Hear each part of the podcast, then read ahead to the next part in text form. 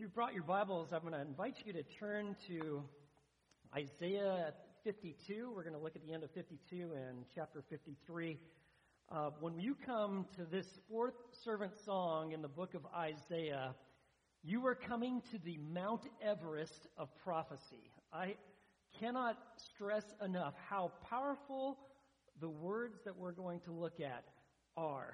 This picture that we're going to see gives you, with every pen stroke, you see who the Messiah will be, what he will look like, and what he will do. Now, the word Messiah means anointed one. And the prophets, as God gave them revelation, spoke of a person coming from the line of David who would fulfill all of the promises of God. He would be a divine one, and he would bring greatness to Israel. The Greek word for anointing is Christos, and it's from there we get the title Christ. And so if you hear of Jesus Christ, it literally means Jesus the anointed one. That's what Messiah means. And the book of Isaiah was written at 700 BC. And so the words we're looking at are written 700 years prior to the time of the coming of Jesus. And I want you to know that these words were on the forefront of Jesus' mind all throughout his ministry. Frequently, if you read through the Gospels, you see this statement that Jesus talks about that I came to fulfill the words or the Lord, or to fulfill prophecy. In fact, you see at the very beginning of Jesus' ministry, in Luke chapter 4, there is the scene where Jesus comes to his hometown where he grew up as a boy into young manhood. He comes to Nazareth, and in Luke chapter 4, beginning in verse 16, it says this And he came to Nazareth, where he had been brought up, and as was his custom, he entered the synagogue on the Sabbath and stood up to read. And the book of the prophet Isaiah was handed to him. And he opened the book and found the place where it was written The Spirit of the Lord is upon me, because he anointed me to preach the gospel to the poor. He has sent me to proclaim release to the captives and recovery to the sight to the blind, to set free those who are oppressed, and to proclaim the favorable year of the Lord.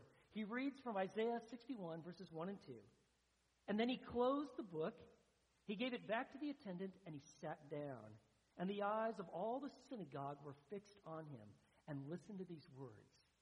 And he began to say to them, Today, this scripture has been fulfilled in your hearing. Did you get that?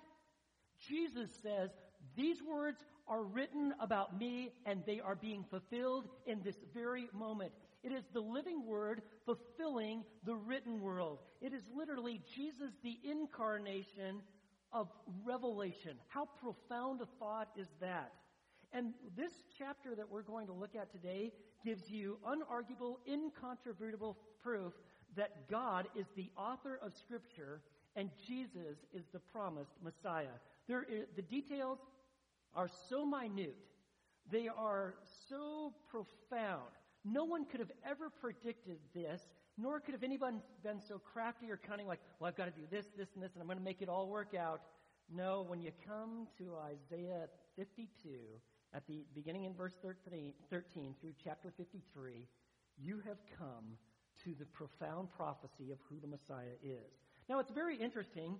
Jewish interpretation of this fourth servant psalm song has always held early on that this was referring to the Messiah, a person. And yet, when Jesus comes, uh, the parallels of his life and these prophecies are so profound that it was rather troubling to Jewish scholars and to rabbis. And finally, in, there's a rabbi, he's a medieval Jewish rabbi. His, he goes by Rashi. He's in France, and he makes these statements, and he says that actually, this fourth servant psalm, we have got to say, actually, it's referring to the people of Israel, not to an individual. And they, he had to say this because everybody kept seeing how directly this is pointing to Jesus. They're familiar with his life, and so they had to change it. And think about it. If you're familiar with Isaiah 53, how is it that Israel could die for the sins of Israel? Like he talks about in verse 8, there's, there's someone that's going to die for people's sins. Or how is it that Israel is innocent and would suffer unjustly, like you see in verse 9? This isn't talking about a nation. This is talking about an individual, the servant, the one who will die for sin so that the guilty can go free. Today, uh, within Judaism, this text, Isaiah 53, is almost always omitted. And Jewish scholars, as well as liberal critical uh, scholars, all want to say this is referring to a nation, the nation of Israel, not a person. And yet, when you come to the Gospels, did you know that Isaiah chapter 53 is the most alluded to or quoted chapter of the Old Testament in the New Testament? There are at least 41 different citations in the New Testament that come from the verses we're going to look at today. So, who is the Messiah? Well, let's take a look. Beginning in verse 13 in chapter 52, he is the exalted servant. And verses 13 through 15 is kind of a summary. It's a preview of the humiliation and the exaltation of this servant, of this Messiah. And it is literally the Lord God who is speaking. And so he says, verse 13, Behold, my servant will prosper, and he will be high and lifted up and greatly exalted. He is saying, I want you to know that my servant is going to be internationally acclaimed and recognized. He is going to have an effective reign. And look at verse 14. Just as many were astonished at you, my people, so his appearance was marred more than any man, and his form more than the sons of men. You see, though he is the high exalted servant, what God is telling us is that this one is going to appear and have a humiliation unlike any other. He is going to go through such inhuman cruelty that he won't even look like a human when they're done with him. In fact, did you see that? Many will be astonished, literally startled. One day they will see this risen Messiah and they're going to be astonished at what they see.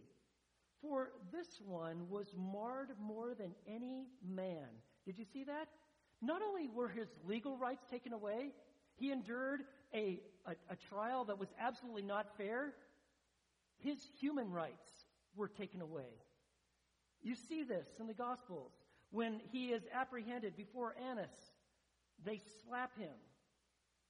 Before Caiaphas, the other high priest, they spit on him, they slap him, they beat him in the face and on the head with their fists. Pilate, when they bring him before the Roman governor, Pilate has him scourged. And when they were done with the scourging, which in some cases, scourging actually led to the death of the individual being scourged, then they continued, these soldiers, beating this one. And yet, I want you to see, though he was bruised and marred and, and beaten beyond recognition, I don't want you to miss this exalted servant and what he does. Look at verse 15. Thus he will sprinkle many nations. You need to underline many nations. He is going to sprinkle. This is using the Old Testament imagery, the ceremonial cleansing, where they would take blood and water and oil, and what it would do, it didn't take away sins, but it made the worshiper ceremonial, ceremonially clean. But in Jesus' case, in his disfigured state, he is, forming, he is performing this priestly work where he is literally cleansing people from their sins. This is so profound. And did you see this? He will sprinkle many nations. He's not just a Messiah for the Jews. All throughout the Old Testament, it is a Messiah for the world, both Jews and Gentiles. He is the Savior of the world. And notice, thus he will sprinkle many nations, and kings will shut their mouths on account of him. For what had not been told them, they will see, and what they had not heard, they will understand. They will literally shut their mouths because utter clarity comes when they see and hear the eternal Son, who is the exalted servant. He's reigning supreme. So, who is the Messiah? He is the exalted servant. But he goes on. And these are verses perhaps that you're even more familiar with.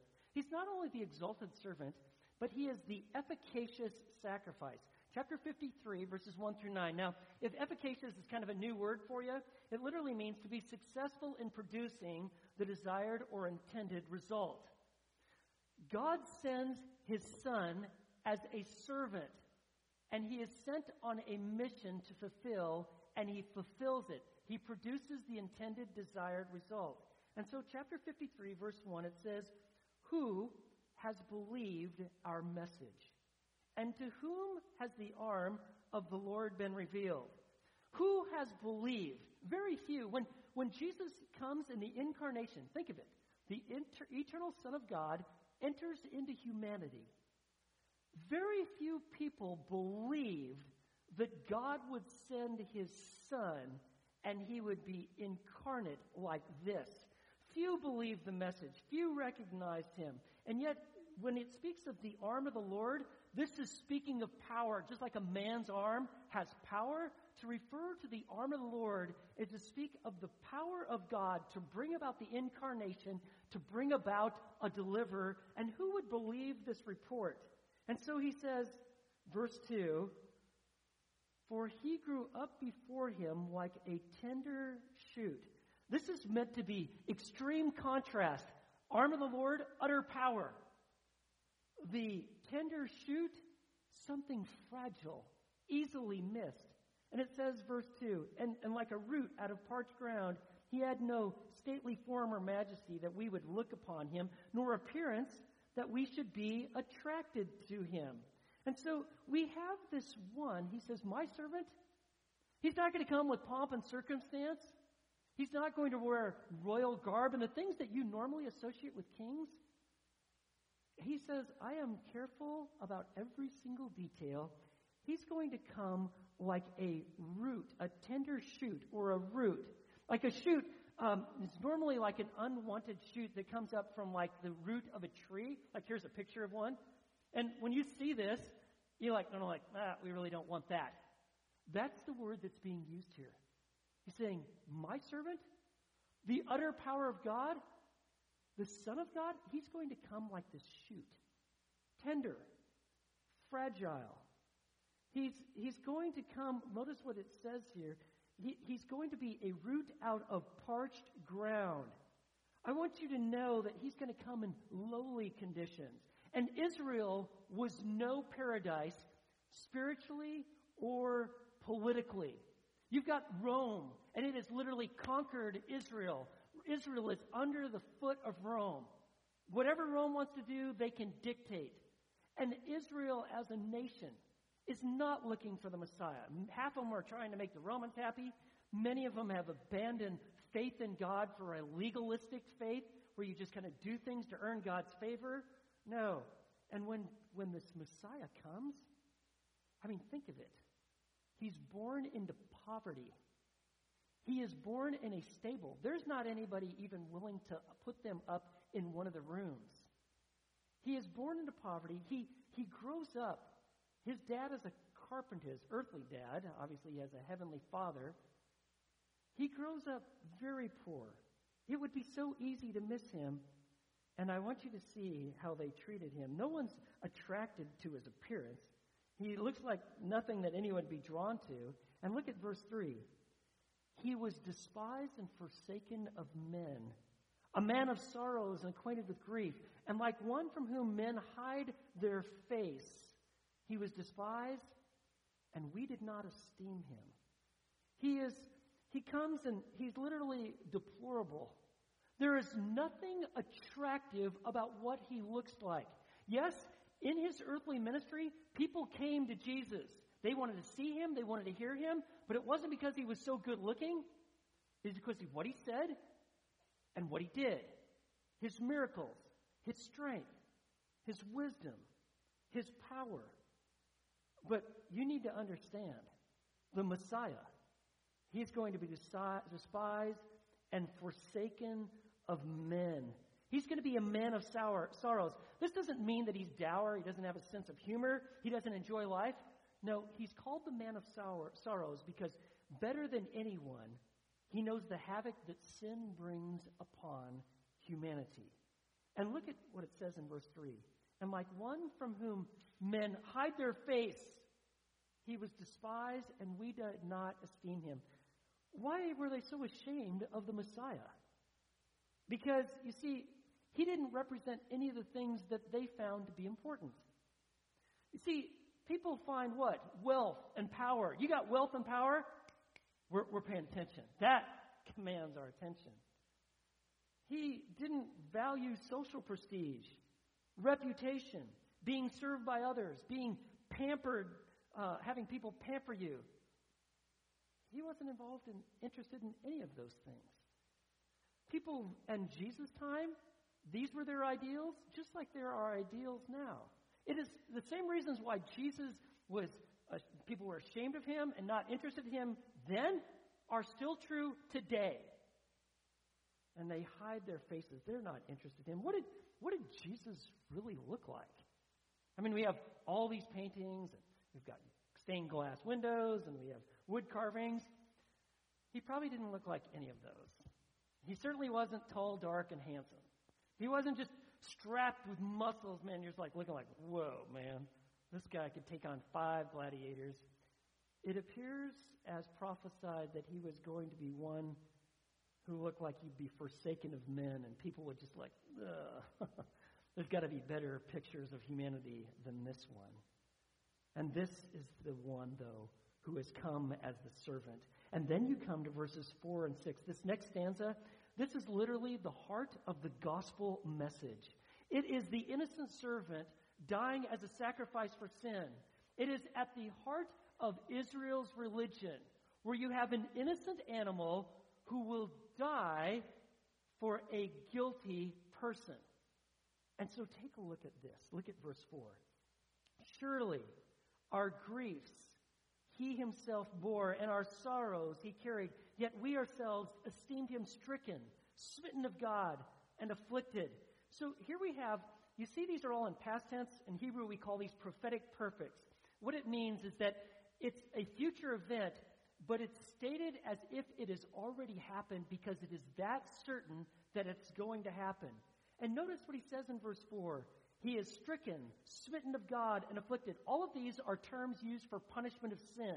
So, for instance, like um, smitten, you remember Miriam, uh, Moses' sister, or Uzziah? They both are smitten with leprosy. They've sinned, God brings a judgment. And these words, smitten, stricken, afflicted, afflicted, they all are referring to what is going to take place to Jesus. Incredibly, though, do you see this? And I don't want you to miss this. Yet it says, Yet we ourselves esteem him stricken, smitten of God, and afflicted. He's saying that we saw the affliction that he had to undergo. We saw him die, and this is what we concluded. He deserved it. After all, he said he's the Son of God, making himself equal to be with the Father. This is blasphemy. He deserved death. And by the way, many Jews, even today, believe that Jesus rightfully experienced that kind of punishment for blasphemy, to call himself equal with God, when he referred to himself as the Son of God. And so he's saying, we, we thought he deserved these things. But he didn't, he wasn't, he wasn't put to death for his own sins. He wasn't put to death for blasphemy. On the converse, he was put to death for our sins, for our blasphemy, for our waywardness. And it's interesting that word griefs in verse 4 could actually be translated even sickness.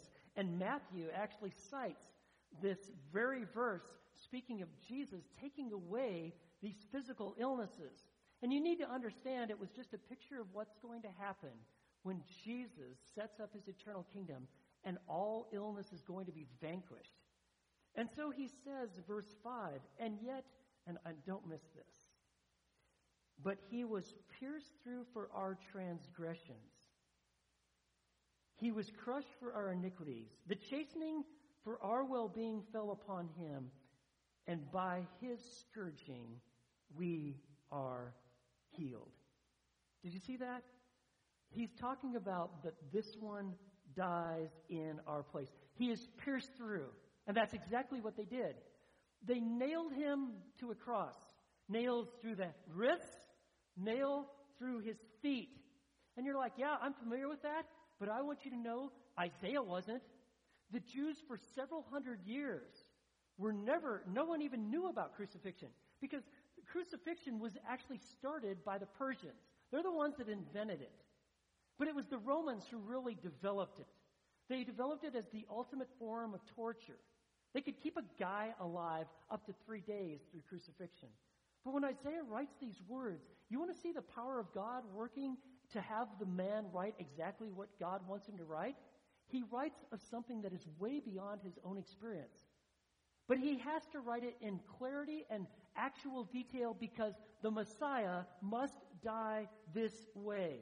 You see, capital punishment for the Jews, that meant that you were going to be stoned to death. If the Jews really wanted to, like, hey, we want to really uh, humiliate the victim, they would expose the dead body. But no one knew anything about crucifixion. And yet God did. In fact, he says, My servant, my Messiah, this is how he will die. And notice the words that he uses. He was pierced through for our transgressions. He was crushed for our iniquities. Transgressions means rebellion against God. It's daring to cross the line where God says, don't do this, and you're like, yeah, get out of here, and I'm going to do it. And the word iniquity speaks of the crookedness of sinful nature. It is the human acts that go against divine ideals. And I want you to see this. We are sinners by choice through our transgressions, and we are sinners by nature. You see, we're sheep, and we are sinful. And so we do what's in our nature, and we transgress. We do iniquity and transgressions. And yet, did you see this? He was pierced through for our transgressions, not his, because he's perfect. He was crushed for our iniquities, and the chastening for our well being fell upon him, and by his scourging we are healed. This isn't speaking of a healing of the body, this is the healing of the sickness of sin. And the only way a lawbreaker can be at peace with the law is if they suffer the punishment of the law's demands. And since we could never pay the penalty for the law's demands, which is death, for our violation of it, God sends the Messiah, the servant, and he dies for us. Look at verse 6.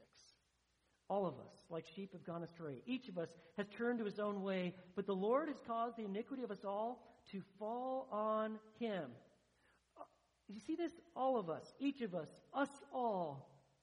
All. What God did is this the manner in which he laid our iniquity on him is that God treated Jesus, this Messiah, as if he had committed every sin ever committed by every person who would ever believe, though he was perfectly sin- innocent of any sin. All of it upon him. He's going to pay the absolute full penalty. It's like Paul wrote in 2 Corinthians 5:21. He says, "He made him who knew no sin to be sin on our behalf, that we might become the righteousness of God in him." You see, under the law of Moses, the sheep died for the shepherd. But under grace, the good shepherd dies for the sheep. And then look at this, verse 7.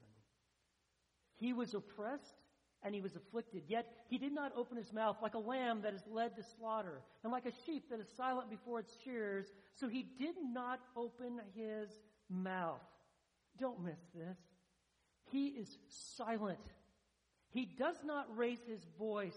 He's silent before Caiaphas, before the chief priests and the elders, before Pilate, before Herod Antipas. He's going through a trial that is absolutely illegal, and everyone there knows it. And he doesn't say, hey, wait, I at least need a fair trial. Wait, you're mistreating me? None of that.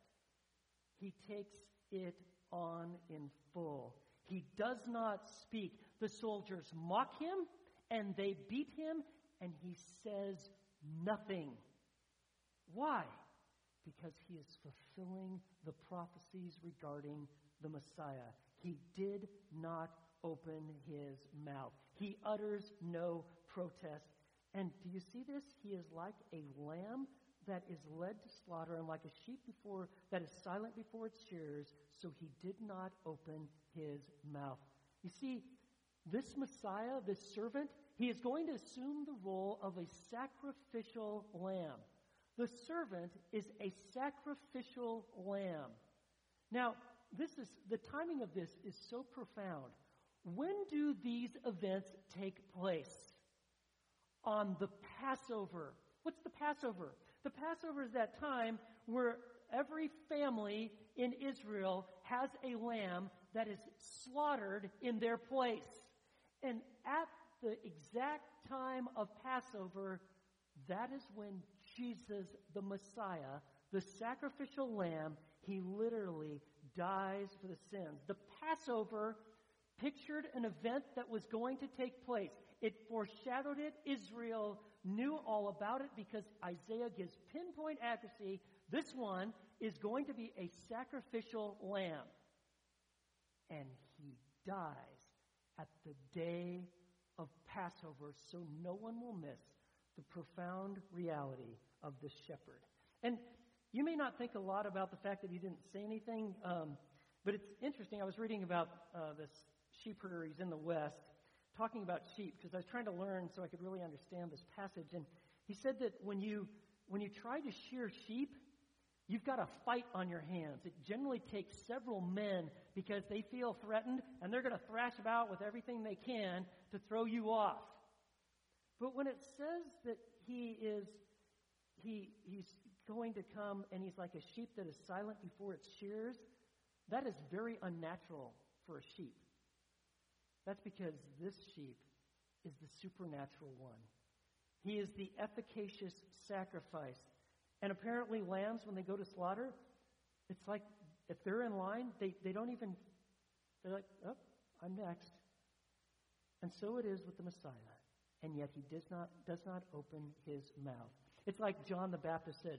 Remember John 129, Behold, the Lamb of God who takes away the sin of the world. That's what John the Baptist said. You know how Isaiah spoke of this one who would be the, the sacrificial lamb? Jesus. He's the one. And then look at verse 8.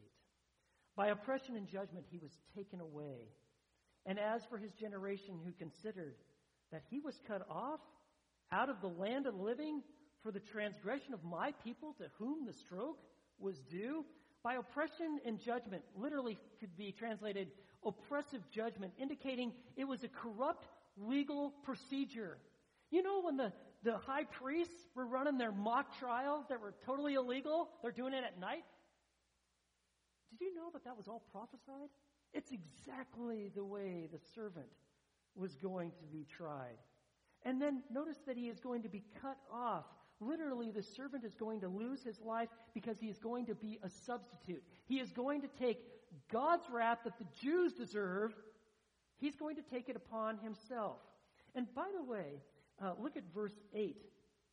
He says, By oppression and judgment he was taken away, and as for his generation who considered today, as they're processing this, are you serious? He was cut off from the land of the living. He dies for the transgression of my people to whom the stroke is due.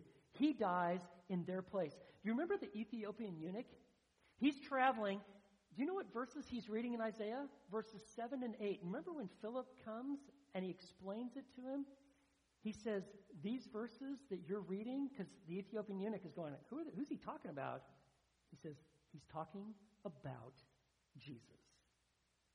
And then look at this, verse 9. His grave was assigned with wicked men. Yet he was with a rich man in his death, because he had done no violence, nor was there any deceit in his mouth. You would expect he dies as a criminal, right? He's got two other criminals on his side. You would expect that he would be buried, or lack of buried, just kind of thrown in a pit, like the other criminals. This is so profound. It's as if God says, enough.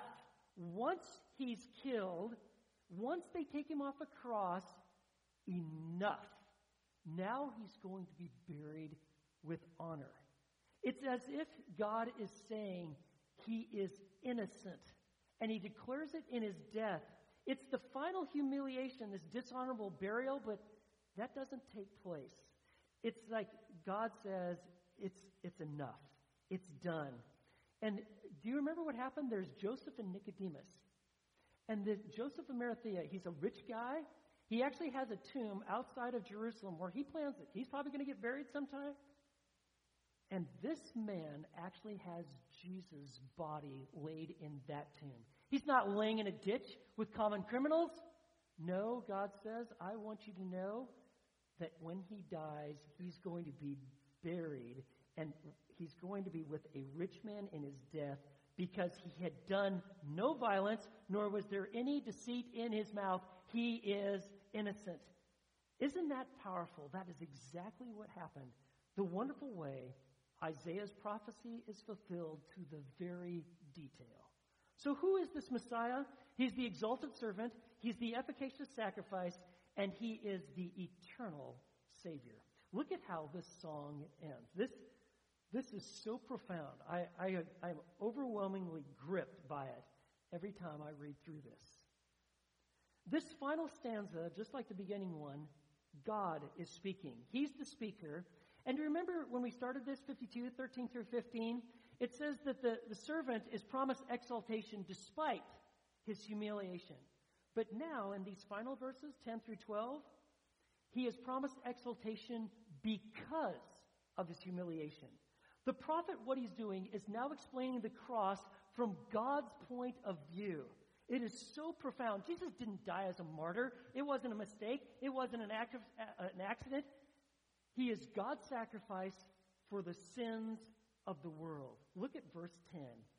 But the Lord, that is Yahweh, God's personal name, was pleased to crush him, putting him to grief. If he would render himself as a guilt offering, he will see his offspring, he will prolong his days, and the good pleasure of the Lord will prosper in his hand. Do you see this? The Lord was pleased. In what way? How is God pleased with the servant suffering and dying like this? Well, let me give some ways that he's pleased. He was pleased because redemption was accomplished. He was pleased because the eternal plan of salvation was fulfilled. He was pleased because the sacrifice of his son who died so that others could have eternal life. This was pleasing. He was pleased, catch this, to display his righteous anger against sin in such a graphic way. If you think my sin isn't a real big deal, who cares? Everybody's doing it. I want you to know what sin looks like in terms of consequence. All you have to do is look at Jesus dying. And he was pleased because he demonstrated his love for sinners through such a majestic sacrifice. If you ever have any questions, does God really love me? You just think of Jesus on the cross and you've got your answer. And notice what he said. He's not, he's not pleased because of the agony. He's pleased because of the accomplishment. Not pleased because of the suffering. He's pleased because of the salvation. And he says, verse 10, look at this. If he will, he will render himself as a guilt offering. This is when one wrong God or another person, they had to provide atonement for the wrong and make restitution. And this is what the servant does. He makes restitution for us. And this is where it is so profound. If he will render himself as a guilt offering, he will see his offspring. He will see his spiritual children. He will see those who will believe in him. He will prolong his days, and the good pleasure of the Lord will prosper in his hand. You know what these verses are? This verse is telling us? This Messiah, though he dies a horrific death, and though he's buried, he comes back to life. This is the resurrection. Do you see it? He will see his offspring. He's not dead, he's alive. And this brings great joy. In fact, he refers to it as good pleasure, satisfaction. It's great rejoicing that the redeemed are alive and the mission has been accomplished and his soul is satisfied. That's what this text is saying. Why? Because my it's by his knowledge the righteous one, my servant, will justify the many and he will bear their iniquities. It's knowledge. He knows what needs to be done, and he does it. And don't miss this. He will justify the many. He will literally declare people who were unrighteous righteous. He will acquit people from their guilt. Much of what Paul has to write about about justification is sourced in this verse. Do you see this? My servant will justify the many. The guilty, they become righteous all because of him, because he bears their iniquities. How amazing is that? Do you know this? God never sees you and I in our sin. You and I, we have a tendency to remember our sin and think a lot about it. God the Father never does that. He always sees us united in Jesus. And Jesus, like we sang about, has paid it all. He loves you with an unending, eternal love. And so the song ends. Look at verse 12.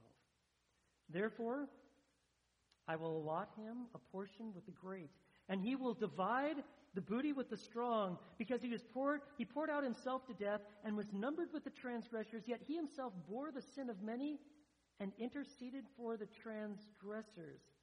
This sometimes is a little enigmatic here. What, what's going on here? I will allot him a portion with the great. He's going to divide the booty with the strong.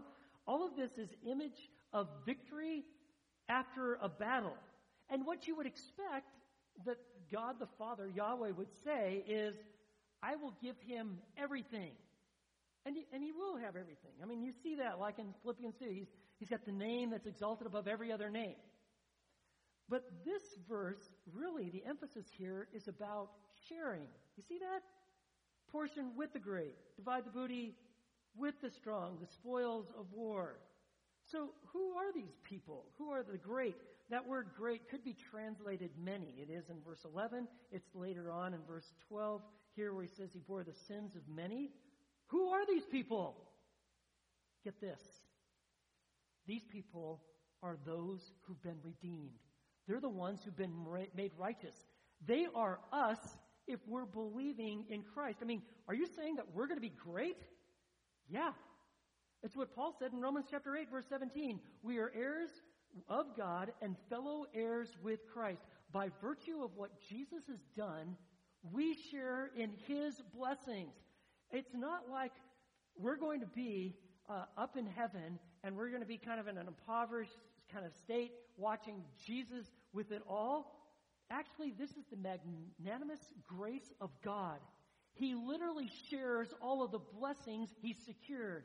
We are with him in the millennial kingdom. We reign. We are with him in the new heavens and the earth. We share in his glory. We share in what he's accomplished. There is this eternal fellowship, hard for us to imagine, but we share in it.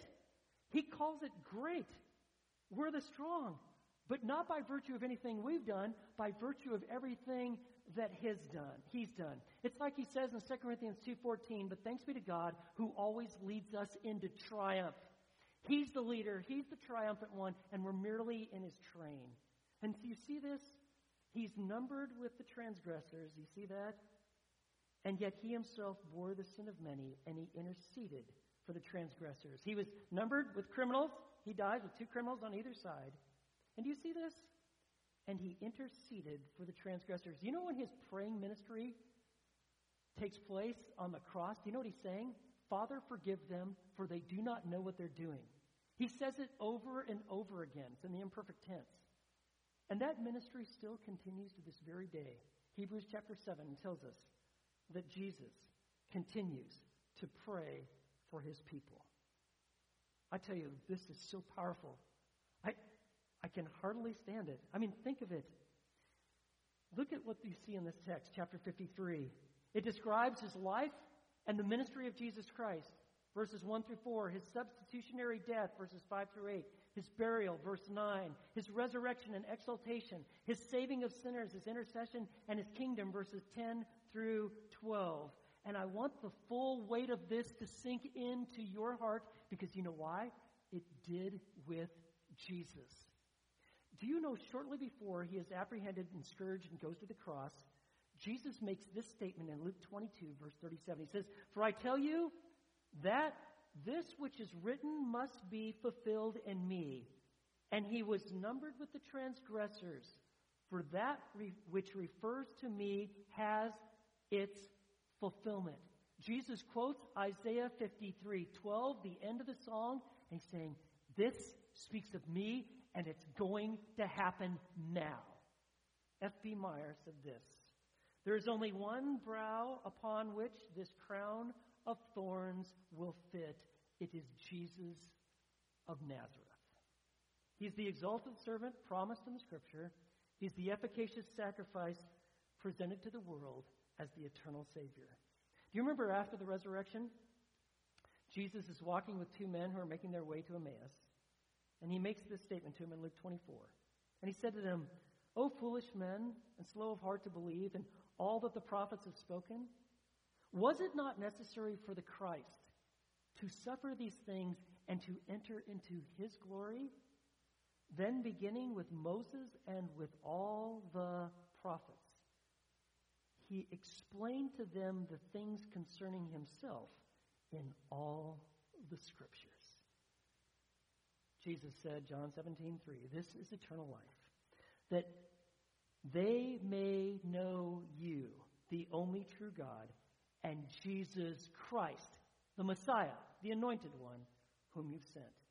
And so what we do is we turn from our sin and we trust in him who is the promised Messiah. Let's pray. Lord, this is the apex of prophecy.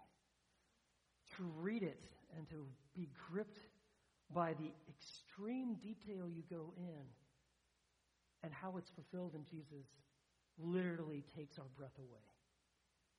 For someone who has never truly trusted in Christ, and tonight they see him in the fullness, would they pray with me and say, Lord, I turn from myself and my sin, and I believe. I see the power of Scripture, and I see the wonders of the Savior, and I trust in Him for forgiveness of sins and life. And Lord, for us as believers, may this be such a meaningful Easter season. May these words of the prophecy fill our lives with utter worship and devotion. For glorious is your name, and we worship you tonight in Jesus' name.